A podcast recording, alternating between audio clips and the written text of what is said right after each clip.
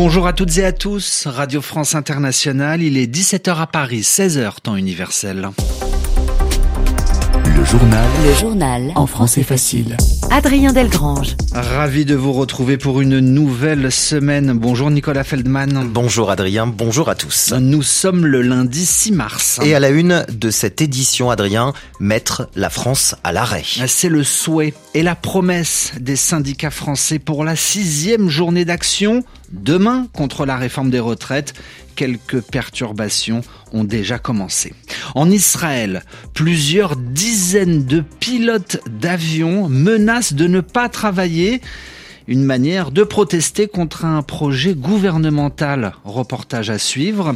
Et puis, un mois après le tremblement de terre en Turquie qui a fait au moins 45 000 morts, les habitants sont traumatisés et la solidarité continue de s'organiser. Reportage à suivre à Istanbul. Voilà pour les titres. Soyez les bienvenus. La réforme des retraites en France, c'est une semaine très importante, une semaine cruciale qui commence. Côté Parlement tout d'abord, au Sénat, les débats se poursuivent à l'heure actuelle.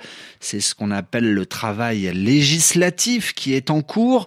L'examen du texte de loi a repris aujourd'hui avec désormais un peu moins de 3000 amendements au programme d'ici à dimanche minuit. Côté rue, Pauline Glaise, les opposants veulent accentuer la pression sur le gouvernement pour qu'il retire cette réforme. Pour la sixième journée d'action, demain, les syndicats espèrent faire mieux que le 31 janvier. Les syndicats entendent mettre la France à l'arrêt. Difficile évidemment, Adrien, de savoir dès maintenant si les manifestants seront plus nombreux que fin janvier. La police en avait alors recensé, compté 1 270 000 et les syndicats plus de 2 millions et demi.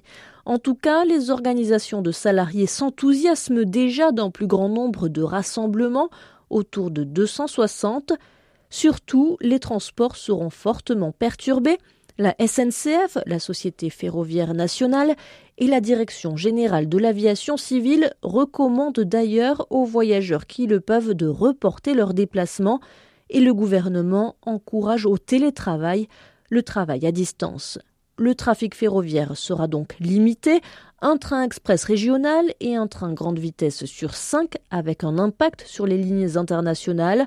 En Île-de-France, beaucoup de perturbations sur le RER, e le réseau express régional et sur les métros. Les usagers des bus et des tramways doivent aussi s'attendre à des difficultés sur leur trajet. Dans les airs, les autorités ont demandé aux compagnies de réduire leur vol de 20% à l'aéroport Charles de Gaulle et de 30% à Orly demain et mercredi. Les routiers ont aussi rejoint le mouvement avec des barrages filtrants et des opérations escargot c'est-à-dire des opérations pour ralentir, voire bloquer la circulation autour de grandes métropoles les grandes villes. Journée de grève donc demain avec un total de 265 rassemblements prévus à travers toute la France d'après les syndicats. C'était Pauline Glaise. En Grèce, le Premier ministre fait appel à une haute juridiction pour enquêter sur l'accident de train qui a fait au moins 57 morts la semaine dernière. Oui, le gouvernement est sous le feu des critiques. Hier encore, 12 000 personnes environ ont manifesté leur colère, leur désarroi et leur tristesse. Ils reprochent au gouvernement grec de ne pas avoir bien entretenu le réseau ferré. Du coup, ce matin, le Premier ministre grec, Kyriakos Mitsotakis, a demandé à la plus haute juridiction du pays, à savoir la Cour suprême, d'enquêter sur les défaillances, les insuffisances, les manquements qui auraient pu éviter la catastrophe. En Israël, contre la réforme du système judiciaire, la mobilisation ne faiblit pas. Beaucoup de monde dans les rues ce week-end. Environ 250 000 personnes ont manifesté contre cette réforme qui remettrait en cause l'indépendance de la justice israélienne. Alors beaucoup de monde, mais encore euh, plus surprenant, des réservistes de l'armée s'opposent au changement de loi voulu par Benjamin Netanyahou. Des réservistes, euh, ce sont des hommes et des femmes qui peuvent être appelés à tout moment pour prêter main forte. Et ce sont principalement des pilotes d'avion qui tiennent tête au Premier ministre israélien. À Jérusalem, Michel Paul. 90% des pilotes de réserve d'un escadron stratégique de l'aviation israélienne annoncent qu'ils ne participeront pas cette semaine à l'entraînement hebdomadaire. Ce sont les pilotes de cet escadron qui, en 2007, avaient frappé le réacteur nucléaire syrien de l'opération Orchidée. Des réservistes, tous âges et tendances politiques confondus, ils se sont installés dans une tente près de la Cour suprême à Jérusalem pour expliquer leur position. Dan Sagir, réserviste d'un régiment de tanks. On peut comparer la situation au choc de la guerre de Yom à une différence près. Cette fois, l'attaque vient de l'intérieur, du gouvernement même. Cela ne passera pas. Changer le régime en un, deux ou trois mois, nous ne le permettrons pas. Notre génération ne le permettra pas. Gabi sert lui dans la Sayeret Matkal, la prestigieuse unité de commando dont Binyamin Netanyahu était lui-même membre. Nous ne faisons pas de période de réserve pour servir un dictateur. Nous sommes là pour ce pays, pour la démocratie israélienne. Nous poursuivrons ce véritable miracle mais il y a un point au-delà duquel nous ne continuerons pas.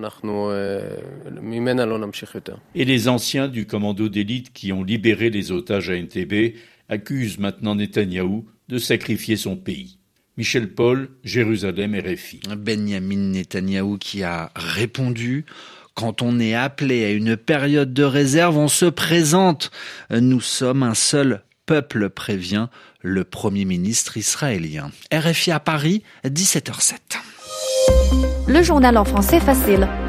L'armée ukrainienne refuse d'abandonner la ville de Bakhmut. L'armée ukrainienne qui a annoncé sa volonté, son intention de renforcer ses positions à Bakhmut, d'envoyer davantage d'hommes et de moyens militaires pour lutter contre les troupes russes qui tentent d'encercler cette ville symbole située dans l'est de l'Ukraine. Svetlana Tikhanovskaya, la principale opposante au président biélorusse condamné à 15 ans de prison. Elle était jugée par contumace, c'est-à-dire en son absence.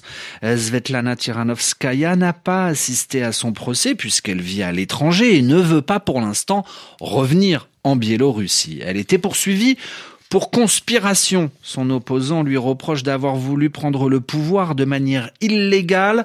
Réponse de Svetlana Tiranovskaya, ce procès est une farce, comprenez, une blague. Un mois après les puissants tremblements de terre en Turquie, les habitants restent traumatisés. Il y a un mois pile, deux forts séismes frappaient le sud de la Turquie, mais aussi le nord de la Syrie, faisant au moins 50 000 morts de part et d'autre de la frontière. En Turquie, Environ 1 500 000 personnes sont encore sur place, sur les lieux du drame, et sont logées sous détente. Par ailleurs, environ 3000 personnes ont fui ces régions euh, sinistrées pour s'abriter dans d'autres villes comme à Istanbul. Reportage Céline Pierre Magnani. Nessi Piavouz est imam dans le quartier de Sultan Beyli, arrondissement défavorisé de la rive asiatique. Dès les premiers jours qui ont suivi le séisme, il a lancé un appel à solidarité sur les réseaux sociaux et il a pris en charge une vingtaine de familles. Je me suis mobilisé pour trouver des logements disponibles ici à Sultan Beyli et dans les environs afin d'aider les familles rescapées du séisme. Je trouve des propriétaires qui sont d'accord pour prêter leur appartement ou pour les louer à des prix très bas. En fonction des appartements, je les mets en lien avec les familles dans le besoin. Ensuite, j'essaie d'amener tout ce qu'il faut pour les installer, des draps, de la vaisselle, un réfrigérateur, des casseroles, des lits, etc. On installe tout et on amène la famille. Et puis, on essaie d'assurer les besoins alimentaires de base de la famille. J'ai aussi trouvé un dépôt il y a quelque temps et d'ici quelques jours, j'inviterai les familles à venir pour chercher des vêtements. Encore sous le choc, la population fait pour l'instant preuve de solidarité, mais la situation va s'installer dans le temps. Le président Erdogan s'est engagé à faire reconstruire 250 000 logements dans les mois à venir. Céline Piamagnani à Istanbul pour RFI. Ainsi se referme ce journal. Merci Nicolas Feldman de m'avoir accompagné. Au revoir Adrien, à demain.